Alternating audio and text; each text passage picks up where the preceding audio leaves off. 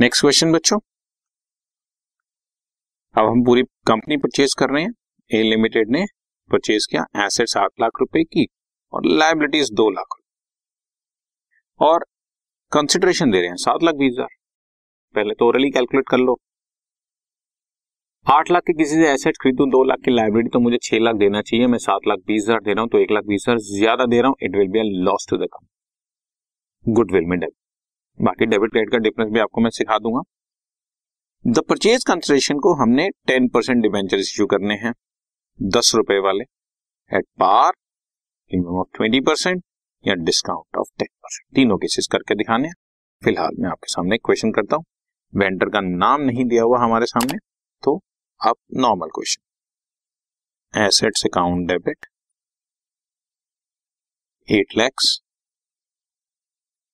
To liabilities account two lakh और हमने खरीदा है सात लाख बीस हजार का, तो purchase consideration seven lakh twenty thousand है टू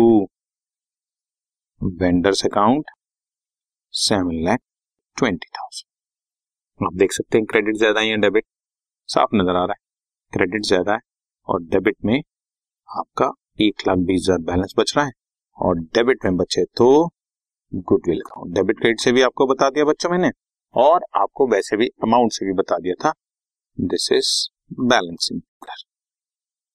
ठीक है, सो वेंडर को सात लाख बीस हजार देना है।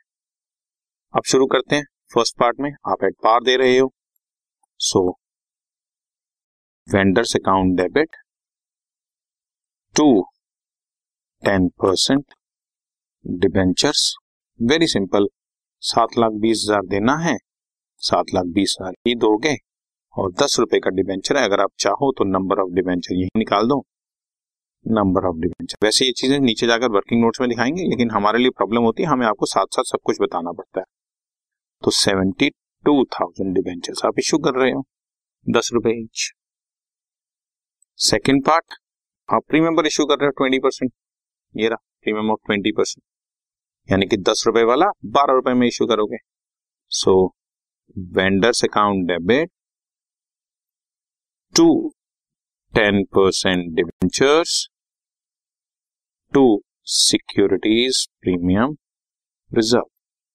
वेंडर को तो सात लाख बीस हजार ही देने हैं, लेकिन नंबर ऑफ डिबेंचर्स कितने बनते हैं बच्चा, सात लाख बीस हजार डिवाइडेड बाय इश्यू प्राइस। दस रुपए वाला डिबेंचर आप ट्वेंटी परसेंट प्रीमियम पर इश्यू कर रहे हैं, दस रुपए का ट्वेंटी परसेंट दो रुपए प्रीमियम हुआ, तो मतलब बारह रुपए में आप इश्यू कर रहे हैं, डिवाइड किया तो साठ हजार डिबेंचर्स आ गया।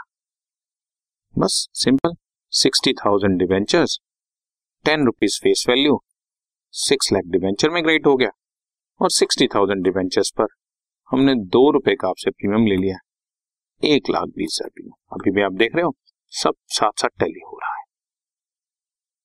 थर्ड केस में आपने डिस्काउंट पर इश्यू करने हैं, तो वेंडर डेबिट,